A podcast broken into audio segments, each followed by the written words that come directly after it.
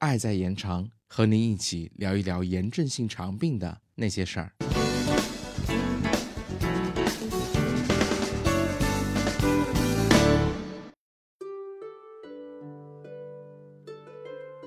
大家好，又是一个周六的中午，CCCF 科普小广播与您准时相约。众所周知，想要知道肠道内部的情况，最直观的方法就是做肠镜，一目了然。通过活检病理，又可以知道肠道内病变的性质。但是有些小伙伴就要问了：为什么我做了多次内镜检查，也做了很多次病理检查，但是仍然无法确诊呢？病理检查有用吗？小广播告诉您，由于每次肠镜仅能取到少量活检组织，因此部分病例经病理检查无法诊断。即使多次肠镜活检，也有一些病例不能发现特征性病理改变，特别是一些仅仅累积小肠的克伦病，病理检查无法给出一个阳性诊断，这很正常。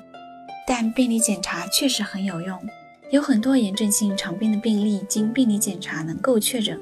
但要注意的是，活检标本病理诊断仅仅是临床综合诊断的一个部分，病理往往只能给出一个可能性诊断，确诊还是要依靠临床。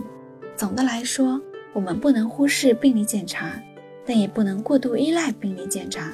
病理检查结果只是一个有用的参考指标，所以疑似未确诊的小伙伴也不要太纠结。我们只要听从主治医生的医嘱进行治疗，按时随访就没有问题啦。本期小广播就到这儿，我是主播西西，剪辑小来，我们下期再见。